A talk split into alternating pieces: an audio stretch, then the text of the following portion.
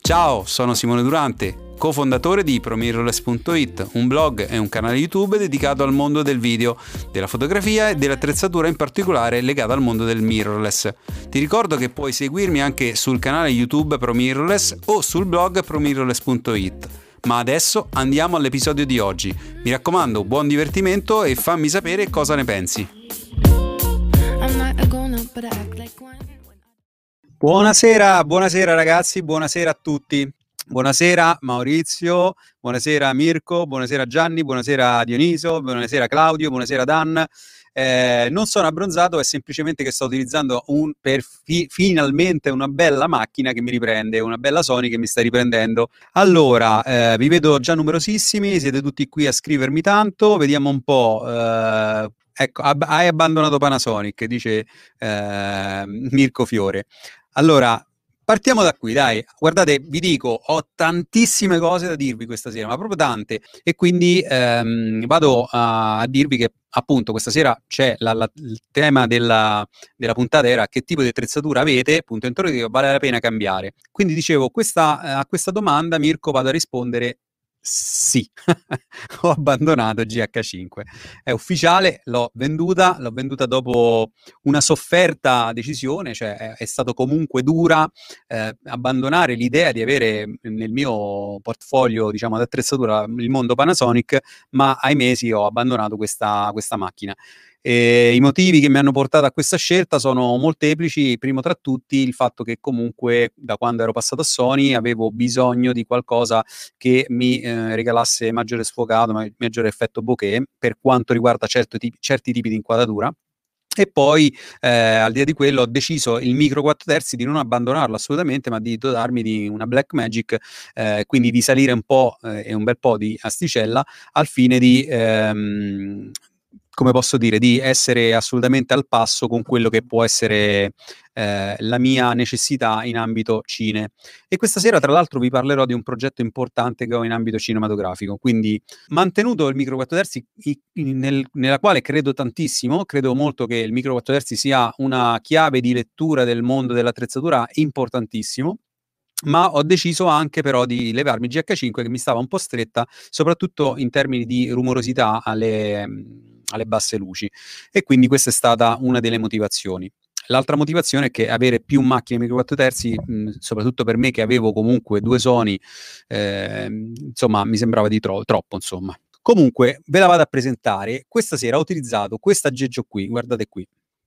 Eccolo qui non è che gli voglio fare pubblicità per qualche motivo, a me non mi paga nessuno di questa cosa, eh, però è stato veramente particolare perché il Cam Link famoso che usano tutti fa la stessa cosa, in fondo è una pennetta USB che vi dà la possibilità di collegarvi al computer e vedere in anteprima attraverso quindi un, l'uscita HDMI della vostra camera, entrate nel LIN del vostro computer, ma commutando eh, il segnale attraverso la porta USB, quindi ingresso HDMI, eh, uscita USB al fine di avere il segnale in ingresso come se fosse una webcam. E quindi ho pensato, dico adesso la devo comprare questa cam link, eccetera. Quindi alla fine, a forza di cercare, ho trovato questa geggetto qua che spero che non mi deluda, insomma, ma eh, devo dire che praticamente fa un egregio lavoro. Oggi mi è arrivata, mi doveva arrivare l'11 luglio e mi è arrivata immediatamente eh, ma, mm, cioè immediatamente, insomma, con una settimana, dieci giorni. Vi vado a trovare al volo il link, datemi solo un secondo. Ok, ve l'ho messo in chat. Chi fosse interessato può andare a. Eh, ripeto, non ci guadagno assolutamente niente, non, non, non, sto facendo pubblicità per nessun motivo al mondo, cioè semplicemente che sono contento di vedere, ecco, non lo fa incollare. Il link non lo fa incollare probabilmente perché, boh, non lo so, lo vedete il link? Non so se riuscite a vederlo. Eh, dice Gianluigi, dice anche io spendo tantissimi soldi. Eh, cari, purtroppo il mondo del videomaker è un mondo veramente, eh, come posso dire, dispendioso. Allora, qua ho visto tantissima esaltazione alla presentazione dell'S1H ma poi più di uno ha fatto notare che non è comodo da maneggiare, è perfetta in tutto, ma il peso è qualcosa di terribile, dice Dan. Ehm, quanti hanno la S1H che stanno online? Magari qualcuno ci sa dire qualcosa. Io come sapete ho avuto l'S1 in mano e non l'S1H e devo dire che mi sono trovato bene, seppur è vero che è una macchina molto pesante. S1H che dovrebbe essere la stessa impugnatura, eh, forse leggermente più pesante, visto che ha comunque una serie di plus in più, eh, soprattutto sul monitor monitor e quindi diciamo che l'impugnatura è eh, secondo me molto idonea, ma non, non è eh, la macchina più leggera del mondo, questo sicuro, insomma. Che dice qui, buonasera a tutti, ho cancellato il messaggio per sbaglio, stavo dicendo, io oggi H4 con Speed Booster Vitrox eh, che prenderò presto. Come vedete, eh, il tema della serata ha subito preso piega, cioè io vedo che subito vi state dando al io ho questo, io ho questo, io ho questo.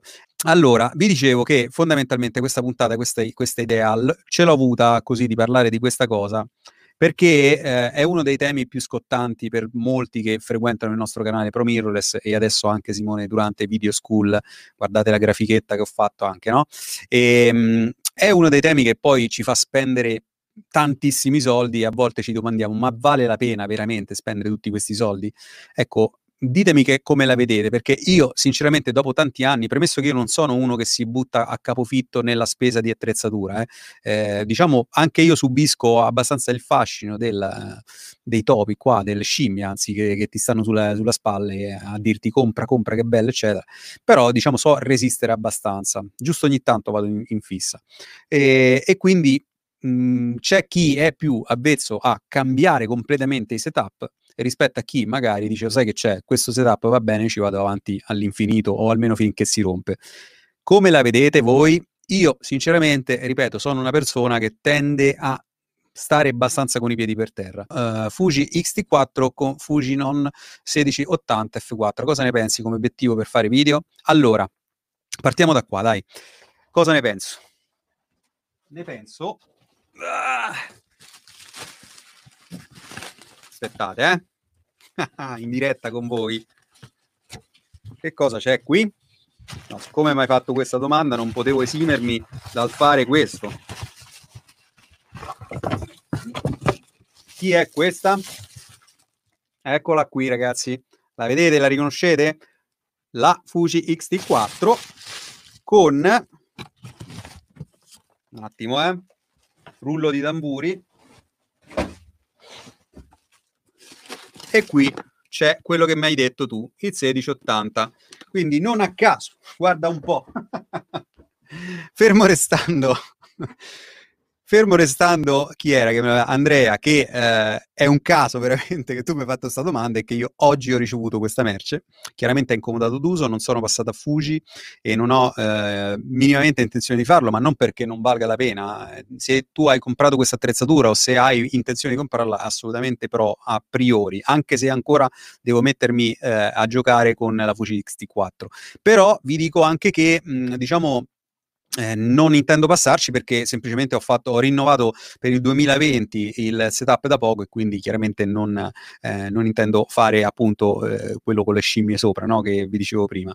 E, diciamo che eh, XT4 ve ne saprò dire molto meglio fra pochi giorni, giorni in cui mi dedicherò a fare i test su questa macchina, probabilmente nel fine settimana, anche se ho molto da fare perché ho, sto preparando, ragazzi, sto preparando il video recording che partirà lunedì.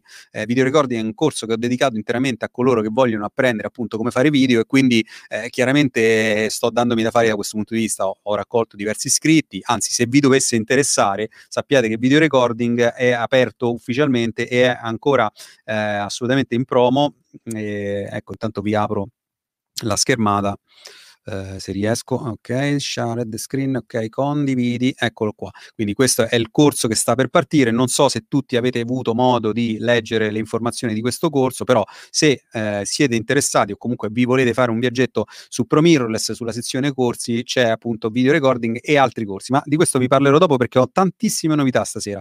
Intanto vi vedo numerosissimi, quindi vi ringrazio. Allora, quindi dicevo che la XT4 sicuramente mi metterò a provarla in questo fine settimana settimana mh, mm, comincerò a fare i miei primi test, comincerò a fare, diciamo, quello che la mette su banco di prova veramente. E qua vi dico un'altra cosa, secondo me le macchine poi sono veramente efficaci o meno e lo scopriamo solamente, questo è un problema, lo scopriamo solo quando andiamo su campo vero di lavoro e andiamo lì e ci rendiamo conto che quella macchina ha un difetto che non avevamo calcolato oppure che ha un pregio che è veramente, cioè ti riporta a casa il vero e proprio materiale. E vi aggiungo altro, vi dirò anche che dopo un po' ti rendi conto che eh, quella macchina è perfetta oppure che non lo è, eh, ma non lo puoi decidere subito. Infatti anche le recensioni che io faccio sono una un approccio iniziale, un punto di vista, un approfondimento, ma che solo veramente por- potendo avere quella macchina per tanto tempo poi ti potrebbe portare alla risposta definitiva. Io non so se condividete questo pensiero, ma spesso e volentieri mi sono trovato a godere di una macchina dopo averla veramente conosciuta a fondo. E, e, quindi farò sicuramente tanti test, tante cose, la comparerò anche con altre macchine e cercherò di capire quanto XT4 sia importante da questo punto di vista. Sicuramente è una macchina che farà breccia, io ve lo dico perché ho, a parte le caratteristiche, ma è interessante anche proprio cosa sta facendo Fuji in questo mondo. Per quanto riguarda il, la focale, eh, ritorno su di te, eh, l'F4 probabilmente è un po' scuretto. Io non amo le focali che vanno al di sopra eh, del um, cioè so, um, sopra il 2.8 e quindi F4 mi sta veramente stretto. Però eh, sicuramente non è una cosa che è da buttare via, cioè voglio dire, eh, sicuramente è un'ottica da, molto interessante e quindi eh, per partire il mio punto di vista è assolutamente sì, va bene. Non so che cosa ci devi fare, poi io vedo che hai una foto in montagna, quindi sei un paesaggista probabilmente, o comunque ti piace questo tipo di, di fotografia barra video e quindi può essere sicuramente interessante. E tu poi mi, mi, aggiungi, dici per iniziare ovviamente, quindi per iniziare va stra, stra bene, assolutamente sì. Poi vediamo che altro, io faccio fotografia di scena, danza, teatro, jazz, uso una Sony A7R3 con 70-200 2.8 e, mh, serie G Master. E 2875 2,8. Pensi che il corredo sia idoneo? Allora, per quello che fai tu, assolutamente sì. Io reputo che quel tipo di mondo, cioè il mondo dove stai a contatto con lo spettacolo e dove devi avere immediatezza, diciamo così, così come lo sport in genere, eh, le ottiche zoom sono eh, assolutamente più che necessarie e valide. Mm, caso contrario, diciamo, eh, avere ottiche fisse chiaramente ti implicherebbe avere tantissime macchine dietro e avere una difficoltà da questo punto di vista notevole. Quindi assolutamente però il tuo setup, hai una 7R3 che va più che bene da questo punto di vista, io ne ho due, eh, anche io, quindi non posso che darti un, un assenso in tal senso. E 70-200 F28 G Master e 2875 2875 probabilmente hai la serie non è il Sony giusto? o è Sony? comunque al di là di quello insomma sono le due c'hai tutto praticamente quindi assolutamente d'accordo con il tuo setup soprattutto d'accordo con il tuo setup per quello che fai, perché questo è un po' il tema, secondo me, da tenere in considerazione. Parlaci del progetto cinematografico, sono curioso. Beh, rimani un po' con me, Giuseppe, te ne parlo perché vale veramente la pena, ragazzi. Io ho un progetto, anzi ne ho due in realtà, ma uno in particolare veramente interessantissimo e vi riguarda, vi riguarda. quindi ehm, è qualcosa che nessuno, ma ver- cioè ci mi ci gioco quello che volete, nessuno ha e fa come posso mhmm, mettervi a disposizione io. Quindi è una cosa veramente, veramente, veramente interessante che però mi gioco un po' verso la fine della diretta. Ok, così vi tengo lì, aspettarmi. Eh, allora Andrea dice ho investito bene allora, quindi l'hai comprata, quindi hai fatto già il passo. Beh, nei prossimi giorni ti saprò dire meglio Andrea. Comunque, te lo ripeto, è un'ottima macchina XT4 veramente e soprattutto Fuji sta facendo grandi grandi cose in ambito video anche e soprattutto, cioè soprattutto per quanto mi riguarda insomma. Eh, cambiare spesso no, mm, ma l'attrezzatura di qualità serve e come? anche quando stai cominciando come me. Allora, Carmelo, è un ottimo punto di vista questo. Eh, Mhmm, l'importante è capire, io ho, conosciuto, vi, vi, racconto questo, io ho conosciuto delle persone che investono tantissimo in attrezzatura, talmente tanto che pensano di risolvere con la stessa i loro problemi. Ecco, questo è l'errore da non commettere. Io personalmente sono per il giusto per il livello a cui stai, intanto per cominciare, perché a volte comprare qualcosa che è oltre misura importante per le tue conoscenze significa rallentare addirittura il flusso normale di crescita. Quindi, mh, il che però non significa non poter comprare una macchina, eh, ad esempio, di buona qualità. Cioè, ti faccio un esempio, se uno non sa minimamente come fare video, non sa neanche che è un frame rate, si compra, vado a dire, un S1H eh, per rimanere nel mondo mirrorless, eh, chiaramente stiamo forse esagerando un pochino. Viceversa, se stai iniziando e cominci con una G90, una GH5 al massimo, eccetera, ci sta tutto e anzi ti fa fare già quel passetto in più che sicuramente ti aiuterà. Però attenzione che alcune macchine, alcune macchine soprattutto nell'ambito pro, danno per presupposto che tu certe cose le sai fare. Se sbagli poi una, un'esposizione, un'esposizione fotografica, eccetera, molto spesso perdonano ancora meno, ancora di più, cioè non perdonano ancora di più. E a parte buonasera vari, vado avanti. Quanto è limitante una PSC rispetto a un full frame? Allora, altra domanda interessante. Eh, Leonardo, allora, secondo me poco, secondo me veramente poco. A me della PSC fa fatica, non so se la condividete questa cosa, però il fattore crop 1,5 da dover sempre fare i calcoli, ci, ci, dobbiamo fare un po' la, l'abitudine, no? Sapere che un 18 eh, è un, un'ottica, cioè devi fare per 1,5, quindi non è così facile come eh, nell'ambito ehm, eh, micro 4 terzi dove fai per 2 e quindi viene un po' più facile. Quindi questa, a parte questa baggianata, insomma, no? che sicuramente è meno... Mm, eh, non è assolutamente un problema, è solo un'abitudine. Diciamo che il mio punto di vista è che una PSC è sicuramente molto meglio da un punto di vista di resa ad alti ISO rispetto a un full frame. Personalmente ho fatto degli esperimenti, ne ho creato anche dei video che stanno tra le altre cose sul nostro canale di Pro Mirrorless e ho notato che eh, la PSC ehm, è quasi come full frame dal punto di vista, de- almeno la PSC Fuji, e per, per, la precisione l'APS-C della X-T3 è quasi a livello di un full frame eh, Sony, eh, se non addirittura per alcuni step eh, addirittura migliore. Quindi su, da questo punto di vista è interessante. Per quanto riguarda la profondità di campo, eh, si avvicina molto chiaramente al full frame, ma non è la stessa cosa. Io prediligo comunque il full frame soprattutto in alcuni contesti, vedi il, il, contesto matrimoniale o il contesto eventi, eccetera. Ma eh, ti ripeto, è un mio punto di vista. L'importante poi alla fine è comprare le ottiche luminose che ti danno comunque lo stesso risultato. È chiaro che in, in, nel contesto dell'angolo di campo, un full frame rispetto a una PSC è molto meno diciamo eh, compromettente rispetto a un micro 4 terzi dove comunque invece l'angolo di campo chiaramente subisce la, la prospettiva subisce un forte de, mh, restringimento quindi io mi limiterei più che altro a full frame barra micro 4 terzi.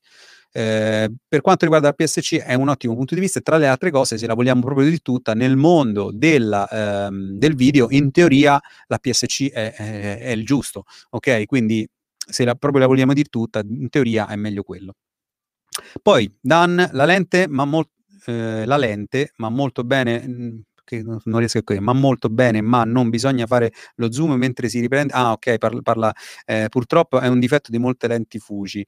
Eh, probabilmente parla del fatto che non bisogna zoomare mentre che si fa eh, la ripresa. Adesso non so i motivi per cui stai affermando questo, eh, però al di là di tutto comunque non si zooma mai eh, in video, cioè non è una, a meno che non vuoi fare un effetto eh, vortigo, quindi fare quel famoso effetto diciamo che ti lascia un po' senza, cioè, a livello prospettico crea quella falsa sensazione di ingrandimento e eh, avvicinamento al soggetto che è usato molto spesso per dare il colpo di scena, soprattutto nei film eh, um, diciamo horror, insomma, eccetera, eccetera.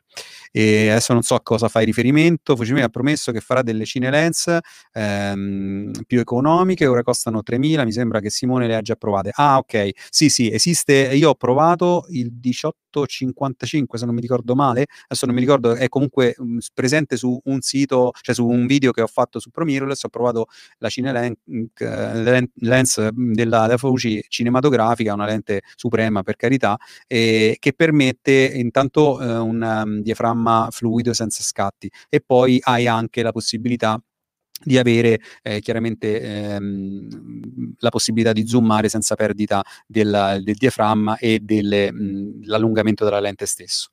Allora, ciao Antonio, mi fa piacere rivederti esattamente, faccio foto e video in montagna. E allora va benissimo quello che hai scelto, guarda, fidati, è um, il setup è giusto, sono sicuro che ti troverai benissimo. Tra le altre cose Damiano ne ha fatto un video qualche giorno fa, para, mm, eh, ritraendo proprio con la stessa macchina perché me l'hanno inviata loro eh, e eh, avrai sicuramente potuto vedere il, i risultati che ne ha mm, tratto Damiano. Eh, speriamo che la facciamo veramente buone lente Cina a basso costo, eh, speriamo, cioè, Fuji diciamo che così come ehm, altre case spesse, mh, vedi Sigma, eccetera, le lenti non sono il punto forte, di sicuro non è quello del costo. Anche Panasonic da questo punto di vista, insomma, le lenti non sono proprio economicissime, ma se vogliamo le lenti di tutti i marchi, pensate anche a Sony. Sony pure la serie G, eh, G Master, cioè sicuramente non è che te la regalano, cioè, però devo dire, io nell'ambito video apro e chiudo parentesi, sono molto affezionate anche all'idea di comprare lenti ehm, analogiche, vintage. Cioè, mentre nel mondo, del, ehm, mentre nel mondo del, della fotografia il, mh, mm, il concetto di vintage può essere un po' fuori luogo, soprattutto in alcuni contesti, perché hai meno definizione, perché hai più sfocato, eccetera, eccetera. Mh, o comunque più mh, artefatti, eh, flare particolari, eccetera. Nel video hanno motivo di esistere. Io sinceramente ne faccio un uso smodato delle lenti vintage e eh, tra le altre cose le amo proprio perché hanno un, um, un approccio manuale vero e proprio, no? si, si, può toccare con mano il, il diaframma, si può toccare con mano la messa a fuoco e non avere il fuoco digitale non lo so, a me piacciono tantissimo, oltre al fatto che sono molto più cinematografiche rispetto, in termini proprio di, di, di pasta, rispetto a quello che invece spesso e volentieri consentono eh, le lenti moderne, che sono più taglienti, più precise, per carità, però un po' troppo digitali, un po' troppo ripresa della mh, domenica, tra virgolette, nel senso digitale, un po' troppo telecamera. Eh, sono un principiante, per passaggio ehm, ho preso una Sony Alpha 7 Mark II. Beh, io ci ho lavorato come principiante, ti sei accontentato di poco. Fondamentalmente non hai preso una macchina semplice da utilizzare perché è una macchina che è esente da autofocus, non ha un ottimo stabilizzatore, è comunque un po' più arretrata in termini tecnologici, eccetera. Ma per iniziare è sicuramente una buona macchina intanto come resa, ma soprattutto hai sicuramente modo di imparare un po' più a lavorare in manuale, cosa che consiglio a tutti in ambito video. Eh, poi Obiettivo 2805, cosa ne pensi? Uh, ni. Devo dire che allora, mm, Ken, so, sono sincero, io, a me non piacciono, sono d'accordo per le ottiche zoom, soprattutto in alcuni contesti, come dicevo prima, ma personalmente non sono molto avvezzo alle ottiche veramente tutto fare, perché inevitabilmente sono scure e sono probabilmente a diaframma non fisso, no? E quindi desisto un po' da fare questo tipo di scelta. È meglio due ottiche, magari zoom, se proprio non vuoi prendere le ottiche fisse, eh, però almeno hai un'ottica a diaframma fisso. Questo è il mio consiglio. Personalmente sono incuriosito da Fuji, ma attualmente ho un, un, S1 in test. Devo dire che è una gran bella macchina. Molti sono spaventati dal peso, ma posso assicurare che è ottimamente bilanciata, buon autofocus, anche se non uso autofocus in video, eh, ma fa foto da paura. Allora, eh, Mirko, eh, vabbè, noi ci, ci parliamo spesso e volentieri, quindi sai come la penso. L'S1 secondo me ha una particolarità, quella che hai enunciato tu, il bilanciamento del corpo. Il bilanciamento del corpo è molto importante quando si fa una scelta su una macchina perché avere una macchina sbilanciata significa far mh, appesantire il nostro polso e quindi mh, oppure non avere perfetto, un perfetto bilanciamento in termini di stabilizzazione perché se la macchina tende tutta in avanti o tutta indietro chiaramente non è il massimo da un punto di vista di eh, per noi che facciamo video non è il massimo da un punto di vista di aiuto alla stabilizzazione oltre al fatto che dopo un po' ti viene una bella tendinite quindi il grip soprattutto per chi usa lenti grandi è molto importante. Certo è che il peso c'è, però è inevitabile questo, se, soprattutto se le, la paragoniamo a quello che è il mondo invece di um, una GH5 o comunque una Sony eh, che è sicuramente più leggera, una Fuji X-T4, eccetera, o X-T3 che sia.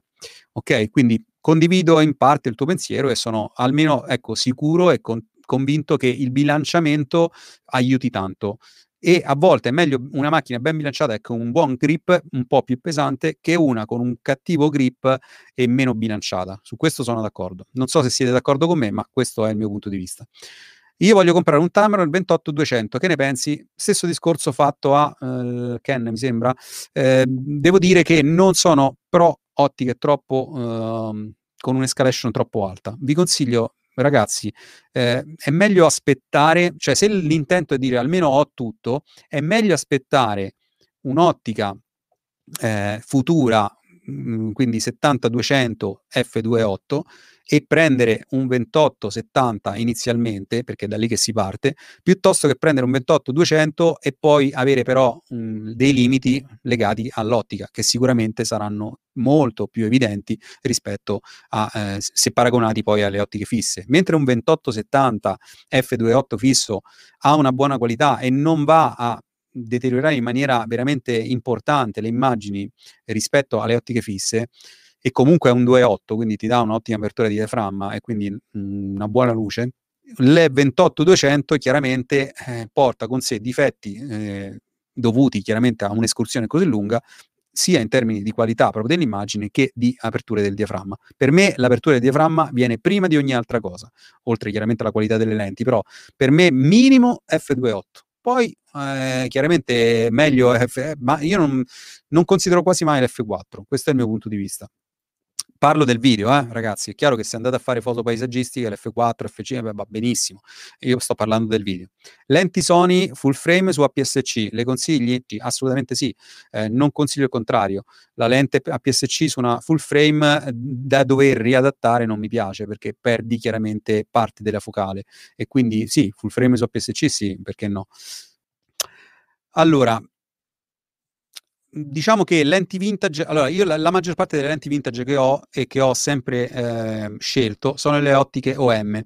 Le ottiche OM, Olympus, quindi ehm, le ho sempre trovate veramente affine a quelle che è il mio personale gusto estetico, funzionale, se ne trovano tante eh, e sono spesso e volentieri in ottime condizioni perché sono ottiche costruite benissimo. Quindi la mia personale esperienza è questa. Io mi sono sempre dotato di questo tipo di lenti che partono chiaramente dal 28 e vanno al, al, in su, quindi 28, 35, 50, le classiche unità di misura.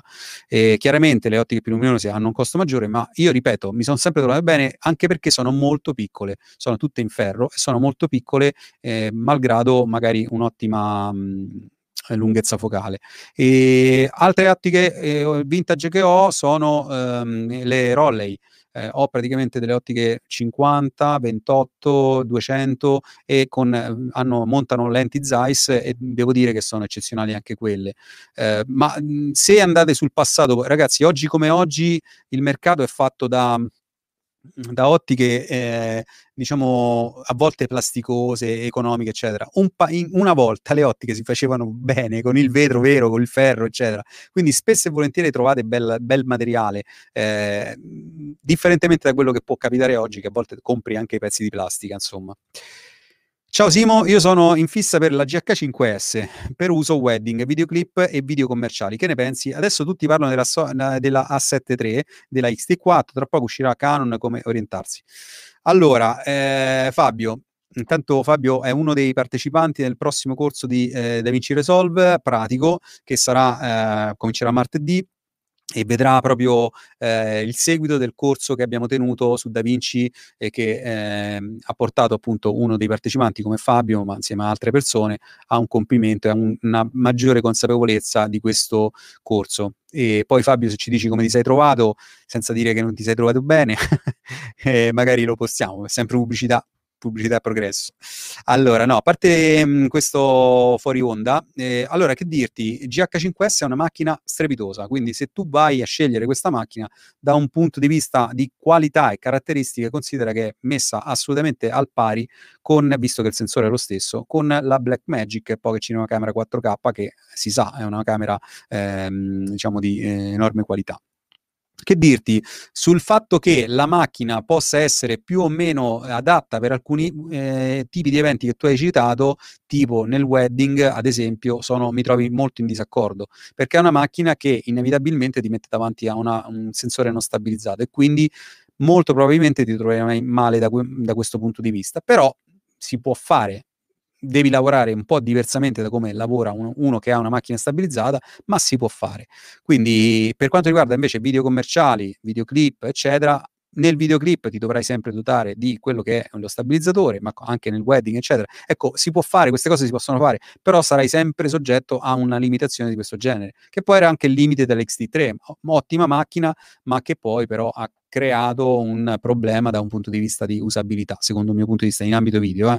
Eh, per quanto riguarda la Sony S7 III, eh, non è che tutti parlano di, della Sony 7 III. La Sony 7 III ha seguito le orme della Sony 7S2, una macchina ehm, che ha mh, dato un enorme ehm, taglio col passato in ambito video e che poi diciamo è stata migliorata anche se inizialmente non si è capito che la Sony S7 III, questo nessuno praticamente l'ha capito inizialmente, la Sony S7 III in fondo voleva essere il continuo, un migliori, una miglioria della Sony S7S2 e io sinceramente eh, la reputo così, eh, avendo avuto tutte e due le macchine. La Sony S7 III è una macchina che dà ottimi file con dei limiti importanti sul bitrate e sulla 4K solo 25p, ma è una macchina notevole. Eh, da un punto di vista di risultato, seppur ti deve piacere la colorimetria, ti devi abituare a un modo diverso di lavorare e tante cose. Un menu sicuramente non eh, eccezionale, però io personalmente ho messo a fianco alla Sony 7.3 macchine molto più importanti e devo dire che la macchina va una favola da questo punto di vista come resa. Però la devi sapere usare, eh, ragazzi. La Sony 7.3 è un po' birichina, se non la sai usare ti porta a casa un lavoraccio in alcuni contesti. Ma questo, se vogliamo, è un po' il problema di molte macchine. Ehm, la Sony 7.3 ancora di più. E lo fa anche in ambito foto, secondo il mio punto di vista. Proprio perché ha tantissimi eh, profili colore, ha tantissime informazioni da questo punto di vista, che se a volte fai le scelte sbagliate eh, ti può capitare di tuppare. Allora, in un video precedente hai parlato di qualcuno che ha messo lo scotch per avere il formato cine eh, sulle Fuji. Eh, sai se esistono mascherine? Nella XT4 hanno risolto il problema? È una delle cose principali che andrò a vedere adesso che sbollo la macchina. Lo sai che non lo so se l'hanno fatto, ma io spero di sì, perché se non l'hanno fatto, mi dispiace, ma per me sarà un no. Eh, e ti dico perché, perché sulla XT3 non c'era, così come non c'era la Zebra, così come non c'erano tante cose. Probabilmente, io credo e spero, visto che hanno aggiunto la Zebra, che è classico eh, strumento che utilizzano i videomaker, probabilmente spesso e volentieri può, uh, può, essere usato anche dai fotografi, però in grandi linee viene usato dai, dai, foto, dai, videomaker, quindi probabilmente io credo che abbiano aggiunto anche questa funzionalità, ma non lo so, se qualcuno già lo sa e mi può dare informazioni, ripeto, io la macchina l'ho ricevuta tre ore fa, quindi è ancora nello scatolone, l'ho aperta con voi. Quindi non lo so, ma veramente se non c'è è un, veramente un no senza confine perché veramente è una cosa che serve a tutti. Per quanto riguarda avere le mascherine o mettere lo scotch, eccetera, mh, io ho visto addirittura persone che l'hanno dipinto con, con i pennarelli. Pensate quanto quindi questo aspetto è fondamentale per tanti videomaker, per tante persone eh, che fanno riferimento a questo aspetto. Eh, vi dirò di più, da quando ho Blackmagic, avere già il formato tagliato è incredibilmente bello e quindi vi dico che per me una macchina che non ha questo tipo di... Ehm, di informazione e tra altre cose ben visibile perché ho avuto il GH5 avevano fatto l'upgrade per inserirlo ma io dico l'hanno fatto che lo devi guardare eh, e lo vedi solo in alcuni contesti un tratteggio talmente delicato che nessuno lo vede quindi insomma morale della favola eh, i produttori dovrebbero capire che è una cosa veramente importante per tanti, tanti, tanti videomaker. Se siete d'accordo, aff- ditemelo. E dato che ci siamo, se hai consigli di impostazione per la A6004, c'è da, prendersi, da perdersi nei menu. Beh, eh, tutte le Sony sono così, cioè per, anzi, tutte le macchine mirrorless sono così, perché io non conosco una mirrorless a parte la Blackmagic che ha un suo, una sua filosofia di menu, ma non conosco una casa Panasonic, Sony, eh, tutte che più o meno si perdono nei miliardi di menu e nelle miliardi di impostazioni, che da una parte meno male che esistono, perché è chiaro che questa, eh, come posso dire, questa nidificazione significa anche però avere tante funzioni, no? Quindi il fatto che comunque si abbia il limite di un menu confuso è un limite, ma è anche bello avere una macchina che ehm, ha tante funzioni. Il fatto che la Sony sia diciamo, disor- disordinata, diciamo così, è una, pre- una, firma Sony, che però ti devo dire, io dopo ormai tanto tempo che uso Sony, è più di un, due anni ormai che ho Sony, ormai non ci faccio più caso. E vi devo dire che addirittura trovo le cose al volo, proprio perché comunque so dove stanno. E quindi non sto dicendo che un, non è un problema, ma sto dicendo che è una questione di abitudini. Tra le altre cose, sulle macchine nuove c'è assolutamente la stellina, metti tutte le cose che ti servono là, perché poi diciamocele tutte, tutta, non è che ne servono miliardi di cose. Io sinceramente so che cosa mi serve e mh, non vado a perdermi in mille altre funzioni, se non quando proprio mi serve per qualche motivo. Quindi diciamo che grossi problemi non ne ho, ok? Eh, però eh, consigli delle impostazioni, usa la stellina, fatti il menu personalizzato e fine della storia. Eh, questo è quello che ti posso dire, nonché personalizza tutti i tuoi tasti. È chiaro che la personalizzazione dei tasti fondamentalmente è la cosa principale. Se vuoi dei consigli in tal senso, puoi guardare qualche video che ho fatto in passato sulla personalizzazione della Sony che sicuramente ti aiuta a almeno a, a, vedere quello che è il mio punto di vista. Io parto sempre dal presupposto che ogni videomaker e ogni fotografo debba avere un 28-70 e un 70-200. Partiamo da F28, sto parlando della, del full frame, perdonami se non riesco a risponderti al volo per quanto riguarda le misurazioni in, in uh, PSC. Talmente non l'ho mai avuto, eh, se non per prova, che non ho l'abitudine mentale, ma il concetto rimane lo stesso. E, ehm, mh, poi le ottiche che sicuramente nel mio zaino ci debbono sicuramente essere è il 35 mm, sempre parlando in full frame, 35 mm e qui vado sul più luminoso che è possibile avere e di norma io mi doto di almeno un f1.4 e, e poi un 50 mm, qua posso scendere anche a un f1.8 e cose del genere, però Chiaro che se hai ancora più luminosità è meglio. Però diciamo che 35 e 50 sono la morte di ogni obiettivo, cioè fondamentalmente l'ottica suprema, cioè l'ottica 35 è, è, è da sempre la misura anche cinematografica e ti consentono, queste due unità di misura ti consentono di avere tutto quello che è assolutamente mh, fattibile perché il 50 ci va in primo piano, il 35 ci fai sia da grandangolo che da eh, leggermente ravvicinato e quindi queste sono le due ottiche insieme alle due focali 28, 70 e 70 200 che ti consiglio. Da qui poi amo avere nel mio zaino sicuramente un'ottica grandangolare e per grandangolo intendo un'ottica ad esempio ehm, un 16 mm. Fai i rapporti nel mondo, ehm, eh, nel mondo APS-C. E poi mi, mi, piace avere un'ottica super zoom, eh, un 85 mm, un 100 è molto utile. Insomma, dopo vengono queste ottiche. Mhmm, prima tra tutte, ti ripeto, quelle quattro che ti ho detto, e poi comincio ad andare verso il grandangolo, che uso molto spesso per fare eh, videoclip musicali, per fare ehm, riprese, diciamo, mh, naturali, eccetera. Sono ottiche molto interessanti. Ok, mi dispiace di non essere un po' più preciso per quanto riguarda la PSC. Come ti ho già detto, oggi H5 con 1260 f2.8 4 e un eh, 1025 17 Panasonic. Cosa ne pensi per matrimoni? Allora, il 1260 è un'ottica eh, che veramente ti consente di fare tutto il matrimonio in, in, nella totalità. Peccato che però è un 284. Se ci avessi il 28 fisso, eh, cioè se, se, avessi un'ottica 28, se fosse un 1260 e eh, 28 fisso sarebbe un altro discorso. Io personalmente prediligerei più un 1240 o un, ehm, scusa, un, 14, eh, un 1235 o un 1440, eh, che sono due ottiche F28 fisso e che hanno la possibilità quindi di darti un'escalation che poi è il corrispettivo del 2470 F28.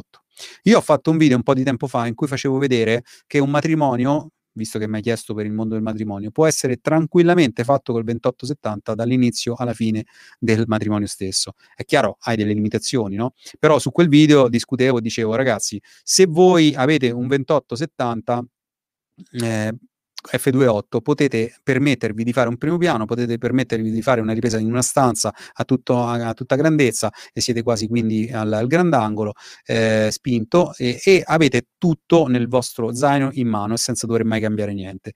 È chiaro che non è che questo significa avere tutto per, mm, diciamo in senso generico, cioè significa avere tutto per quello che è il mondo matrimoniale mm, diciamo lavorando da soli.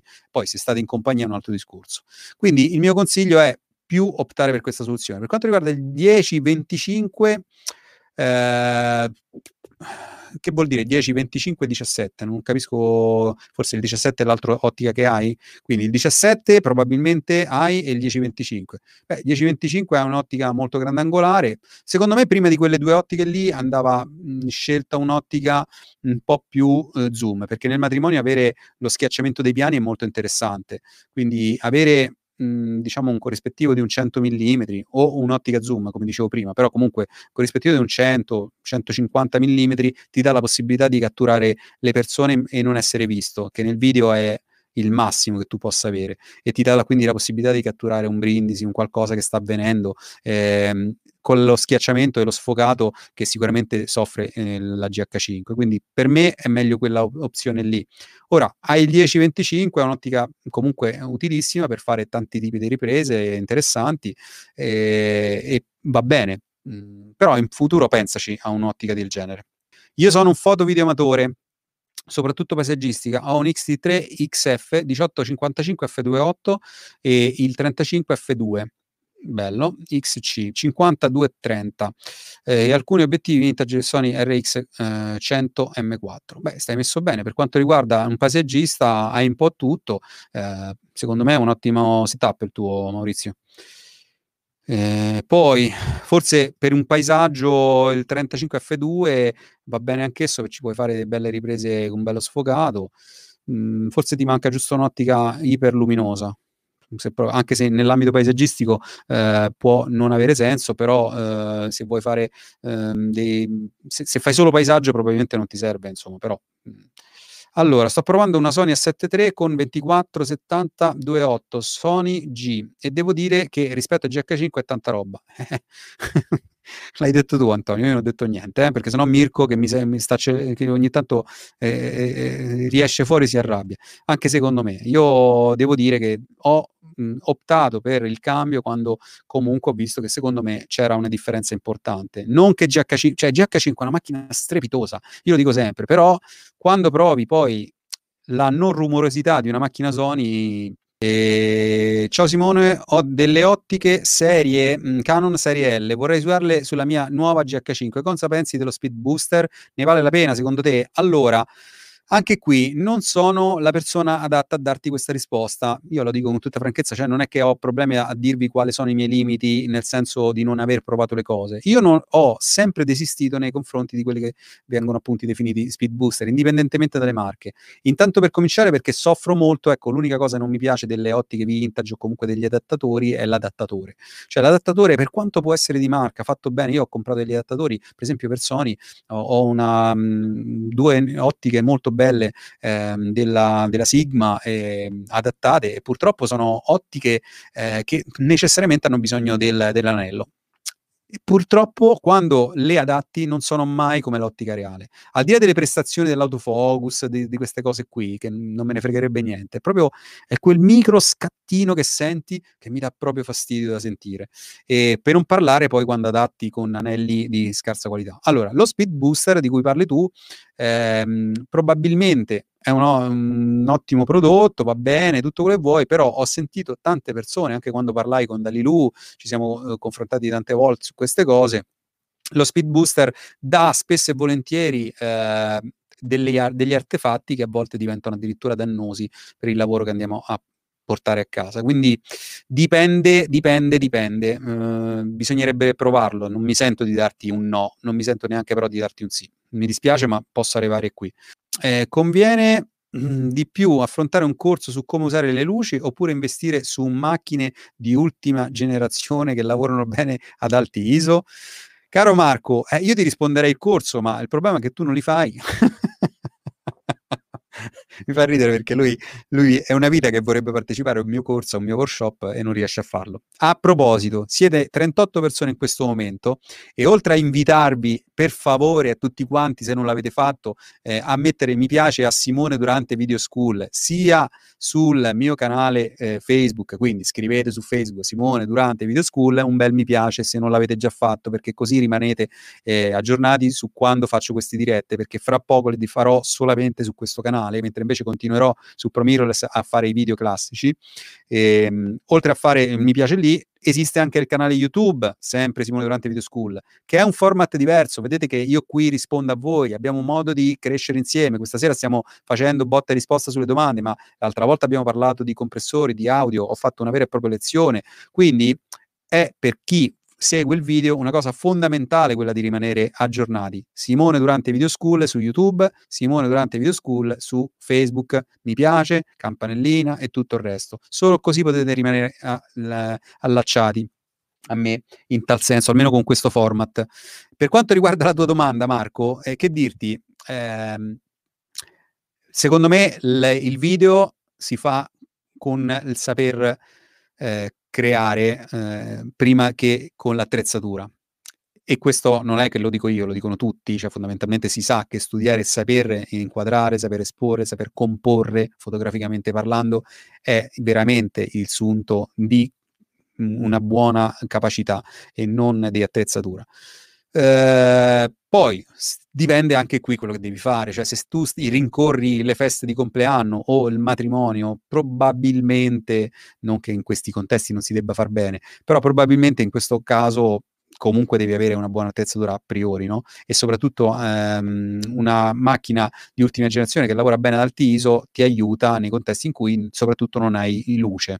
Però è chiaro che la luce farà sempre la differenza. Tu puoi avere anche una Sony 7S2 che io ho avuto, come ben sai, e avere la qualità eh, anche ad alti ISO, però poi mh, se la, l'immagine è brutta, è brutta comunque non so come spiegarti, cioè se, la, se, l'immagine è brutta nel senso che non è illuminata, non è, eh, diciamo, dove la luce non è dosata, sicuramente la, la qualità non potrà che essere buona, se, anche se capace la macchina di andare ad alto ISO. È un discorso molto complesso, ragazzi. È una figata, fatelo tutti. Io ho già fatto, eh, ecco, qua Fabio ha risposto. Io ho fatto corsi di altri, ma i corsi di Simone sono superiori. Eh, in giro ci sono tanti pataccari. Se fai un corso con Simone, sei certo che impari eh, e migliori sempre. Grazie Fabio. Eh, Fabio, vi dico che ha scritto queste parole perché già le aveva scritte senza farvele vedere a voi. Quindi, mh, mm, eh, Fabio, ti ringrazio per aver condiviso il tuo punto di vista. Mi fa molto piacere e allargo questo complimento anche a Roberto ehm, Gulino, Robby Gulino che praticamente ha seguito insieme a me e ha fatto poi eh, il, il, primo corso di DaVinci Resolve eh, e, e, un corso che abbiamo adesso una seconda release eh, che sarà più di carattere pratico, un approccio pratico e comincerà martedì prossimo. Coloro che dovessero essere interessati comunque a tutte le nostre attività in ambito Da Vinci, eh, stiamo tra le altre cose, avreste, avrete visto, eh, abbiamo, abbiamo creato praticamente questa pagina intanto di, mh, di possibilità per quanto riguarda di iscrizione di, uh, per quanto riguarda DaVinci Resolve, all'interno della quale trovate tutte le informazioni e ehm, c'è la possibilità di acquistare il corso, che poi è il corso che ha fatto eh, Fabio, che ci parlava adesso, e poi eh, martedì questo eh, inizia una seconda release di questo corso per coloro che hanno già eh, qualche mh, informazione su questo software e che vogliono maturare andando a vedere proprio come si fa un montaggio video ehm, proprio in, in senso pratico, no? Quindi eh, il primo corso era per farti capire proprio come funzionava Da Vinci. Adesso si va verso una eh, creazione insieme all'aula e tra le altre cose le persone possono continuare a creare, a farci le domande, cioè è un approccio pratico. Stessa cosa vale per quanto riguarda il corso di video recording che eccolo qua, parte eh, lunedì, il 15, è un corso dedicato a chi ha fotografi che vogliono intraprendere il mondo del video, quindi che hanno mh, diciamo questa volontà, oppure a videomaker che stanno iniziando, che hanno iniziato da poco e che hanno le idee un po' confuse eh, e ehm, chiaramente a videomaker si vogliono migliorare. esiste la possibilità di avere lezioni individuali cioè, ci sono delle persone che non vogliono il corso dalla A alla Z sul videomaking, oppure che non vogliono il corso su tutto quello che è DaVinci Resolve, ma vogliono eh, solo alcune cose, vogliono approfondire, ad esempio, faccio un esempio, eh, solo la color di DaVinci, oppure vogliono approfondire solo, eh, che ne so, il frame rate delle macchine, sto improvvisando. Ecco, laddove vi dovesse interessare questo tipo di formazione, c'è assolutamente la possibilità sulla landing page che trovate sempre sul sito di ProMirrors sotto la voce eh, video, corsi online. Vedete che adesso cominciano a crescere i corsi, c'è video recording, Final Cut Pro X pratico, DaVinci Virtual, Film Wedding Day, corso al matrimonio e poi formazione individuale che vi porta su questa pagina. E quindi potete tranquillamente avvalervi della formazione individuale su argomenti specifici o su gru- gruppi di argomenti. Allora, Adesso vi vado a dire la cosa veramente particolare che qualcuno mi aveva chiesto, dice dimmi, parlami di questa cosa. Vi vado a raccontare. Allora, quest'estate, alla fine dell'estate, intorno tra, tra settembre e, cioè tra agosto e settembre, eh, realizzerò un film che si chiama Il giorno dopo, un film, un, corto, un, un mediometraggio, ok? Questo mediometraggio sarà eh, realizzato chiaramente con un set vero e proprio, con tantissime figure, Mhmm, direttore della fotografia, fonici, eh, truccatori, truccatori, assistenti eh, di scena, mh, eh, fi- tutte le figure fondamentalmente, insomma, macchinisti, elettricisti, eccetera. Un film vero, ok? Eh, ho scritto il soggetto, eh, fra pochi giorni vedrete un video in cui presento questo progetto e in anteprima vi sto dando questa informazione. Eh, sarà possibile per coloro che sono interessati stare dietro il set le riprese dureranno una settimana, chiaramente non sarai costretto a stare, uh, se non puoi, chiaramente per impegni lavorativi, eh, se non puoi stare tutta la settimana, puoi stare anche parte di essa e, ehm, e coloro che sono interessati a questo tipo di esperienza potranno eh, essere dietro il set con noi. Aggiungo che sarà possibile farlo a fronte di un corso eh, che praticamente faremo dietro, mh, mhmm, cioè a, a posteriori, eh, subito dopo il film. Cioè le riprese che avremo fatto, nonché tutte le esperienze che avremo vissuto sul set, saranno oltremodo ehm, raccontate e, e, spiegate e mh, mhmm, tecnica per tecnica, cose che abbiamo vissuto, le potrete capire anche da un punto di vista teorico grazie alla mia formazione in ambito di realizzazione video e eh, io seguirò la regia in questo video, eh, in questo fo- eh, film. E il direttore della fotografia invece spiegherà tutta la parte delle luci, di come è stato scelto e perché, cosa è stato utilizzato, per come, per quando, eccetera.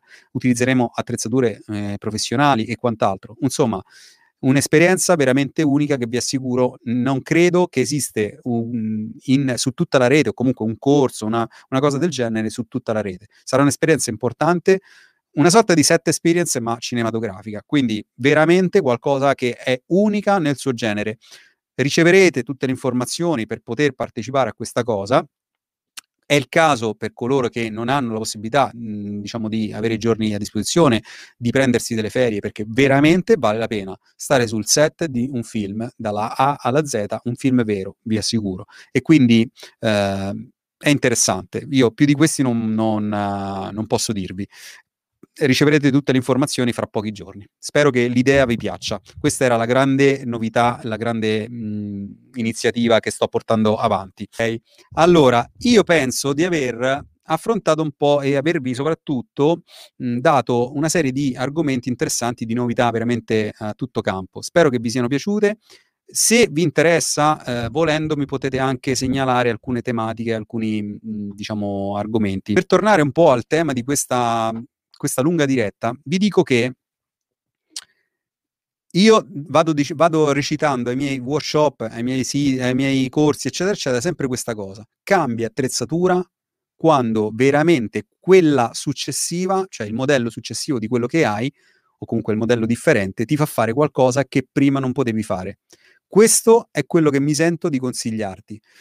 Ma perché questo? Perché altrimenti rischi di fare un disastro con, ehm, con i soldi, i tuoi soldi. Cioè, fondamentalmente ti innamori di tutto e passi il tuo tempo a pensare all'ultima attrezzatura piuttosto che andare a uscire con, la, con quella che hai e imparare a utilizzarla. Quindi questo è il mio punto di vista. Se la tua ultima XT3 o la tua ultima XT4, la tua ultima GH5 viene completamente sorclassata da qualcosa, da qualche modello di macchina che ti permette di fare qualcosa che prima non riuscivi a fare, allora forse è il momento di pensare al cambio della tua macchina o almeno affiancare una macchina successiva. Questo è il mio personale punto di vista. Non so se siete d'accordo, ma per me questo è il segreto di di un ottimo futuro eh, in ambito spese della propria attrezzatura. Eh, anche l'acquisto di un ulteriore accessorio lo vai a um, fare in funzione de- di veramente una necessità. Non di meno il fatto che quando vi serve qualcosa, se è per una produzione, soprattutto ecco, vedete il film, il discorso del film che vi ho fatto prima, eh, può essere praticamente um, affittata la, l'attrezzatura. Certo che se utilizzate quel tipo di eh, attrezzatura per fare delle, eh, delle, cose tutti i giorni, no, chiaro, non, non vi sto dicendo questo. Questo è il mio personale punto di vista. Uh, vai, passami il link, dai, grande, sono troppo felice. Allora, aspetta, eh. Ok, vediamo se si collega, così insieme vi, vi diamo qualche... A parte la buonanotte, ma insomma, sentiamo anche il giudizio, il parere di Mario da un punto di vista di eh, suo, il suo punto di vista in, in, per quanto riguarda il tema della, della serata. Grandissimo. Ciao Simone. No, non ti mentirò, stavo andando a dormire, cioè mi stavo guardando la live a letto, però ho detto vabbè, vai, vado a salutare. Guarda, solo per questo ti voglio bene, veramente è una, è una dimostrazione d'affetto incredibile. Grande Mario, veramente. Eh, mi dispiace che sono arrivato tardi, però sono stato, sono stato, un po' in giro col cane che oggi ha piovuto un po' e quindi non siamo, non siamo usciti. Mi è venuta la cosa alle 9 e ho detto ma vabbè usciamo adesso. Allora, Mario, intanto a breve, dai, possiamo rivederci sia sul nostro, sul mio, anzi direi a questo punto su Simone Video School, mi farebbe piacere averti anche qui, oltre che su Promirless, e poi magari anche una, ricapito volentieri sui tuoi eh, format veramente interessanti che ti seguo insomma continuamente. Ti volevo chiedere, Mario, dacci il tuo punto di vista su quello che è il mondo, cioè sul tema della serata, che, così, che ne pensi? Cioè, non so se hai letto, no? Che tipo di attrezzatura avete? Vale la pena cambiare? Eh, lasciamo sì. che tipo di attrezzatura avete perché mi hanno fatto un elenco incredibile. non faccio più la domanda in quel senso. Eh, guarda, ehm, ne avevamo anche parlato brevemente quando sei stato ospite da me e, ehm, e ho sentito mm, la, quello che hai detto poco fa, cioè che se trovi quel prodotto che, a prescindere da quelle che sono le novità fantascientifiche, super tecnologiche, no? tutto il resto, ti permette di fare anche solo una cosa che tu prima volevi tanto fare, non potevi fare e adesso la puoi fare, quello è il momento di cambiare. Quindi sei, la... Quindi sei, d'accordo, perfettamente con quello che ho detto io, insomma. Eh, sì, perché credo che cambiare attrezzatura senza averci in effetti un vantaggio pratico rispetto alla vecchia attrezzatura, solo perché è nuova, eh, sia un, cioè, sostanzialmente un danno economico. Quindi adesso tu hai comprato la XT4, no? La XT4, sì. la XT4 l'hai comprata per quale motivo?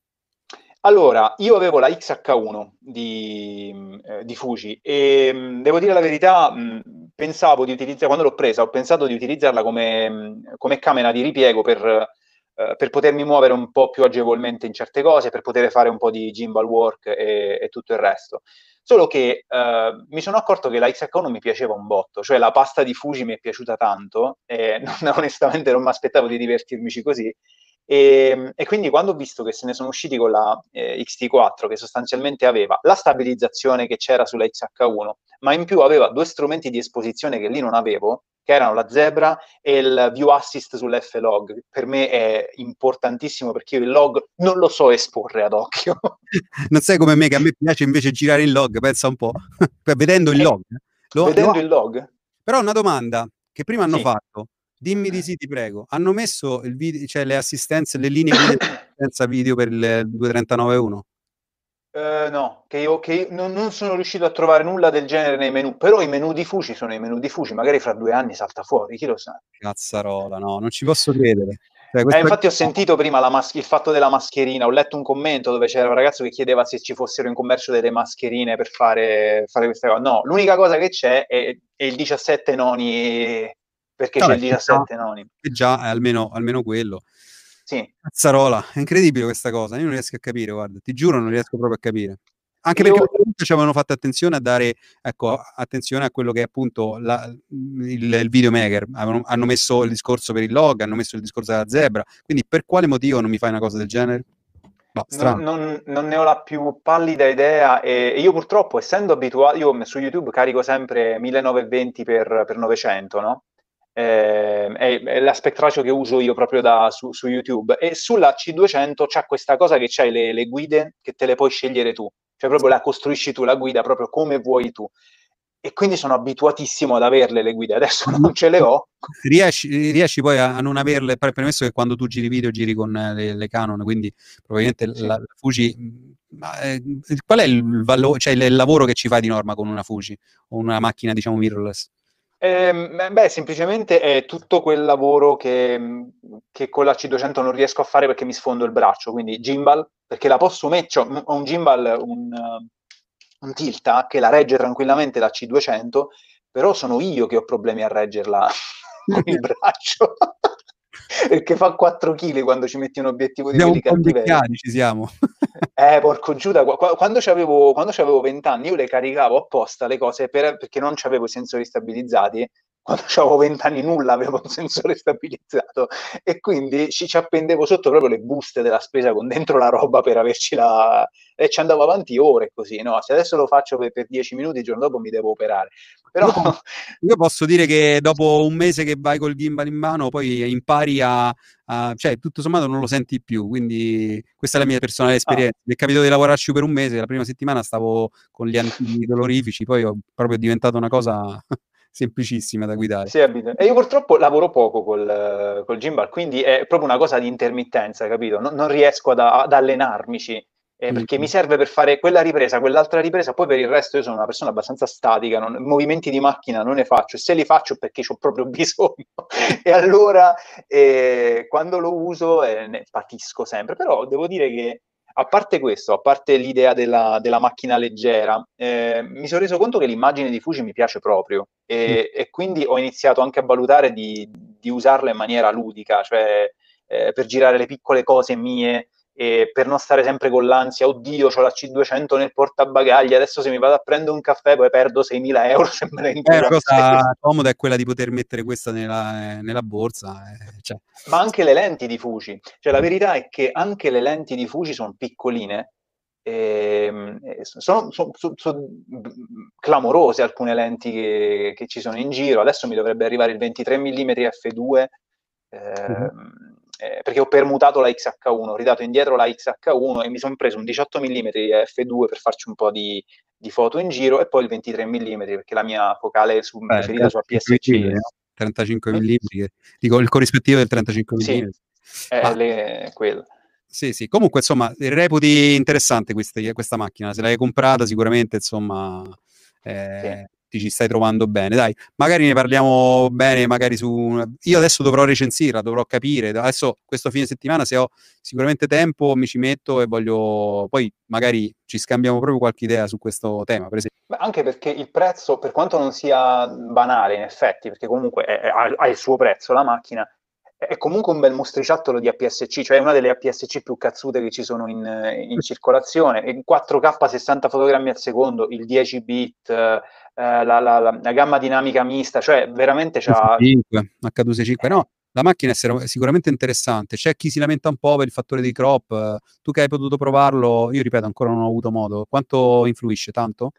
Ma onestamente il fattore di crop lo inizi a sentire, o perlomeno eh, lo inizi a sentire quando usi ovviamente la stabilizzazione elettronica, che però io non uso mai perché la odio come poche cose eh, nella vita, e eh, per tantissime modalità di ripresa non c'è neanche il crop, quindi in realtà, e poi è, po- è poco, è 1,18 se non ricordo male. Il... Eh, non mi ricordo, adesso eh, ho fatto la recensione anche quando uscirono, eh, però adesso qui bisogna, noi, noi videomaker, noi blogger, così dobbiamo ricordarci veramente 7 milioni di sigle, numeri, cose che diventa complesso. Insomma. No, io nemmeno ci provo, tanto so che non... no, no, però nei format insomma sei molto preparato, insomma, quindi sicuramente meglio di me. Allora, Caro, io ti ringrazio tantissimo, non ti rubo altro tempo perché quando sei entrato avevi la faccia veramente da sonno e in questo momento invece ti sei un po' ripreso, però ti, ti, voglio lasciare andare a dormire, che è giusto. Era, la mia è stata un'improvvisata per piacere puro di, di, di, di, riaverti qui, insomma. Detto questo, dai, ci, ci vediamo presto, dai, ora ci mettiamo d'accordo. Assolutamente sì, magari la prossima volta davvero lo facciamo sul, um, sul tuo canale eh, scolastico, mettiamola così, e, e, possiamo anche scambiare due chiacchiere proprio sulla, sulla XT4. Io già ci giocherello, diciamo così, da um, dieci giorni. A, Guarda, lo sai che possiamo fare?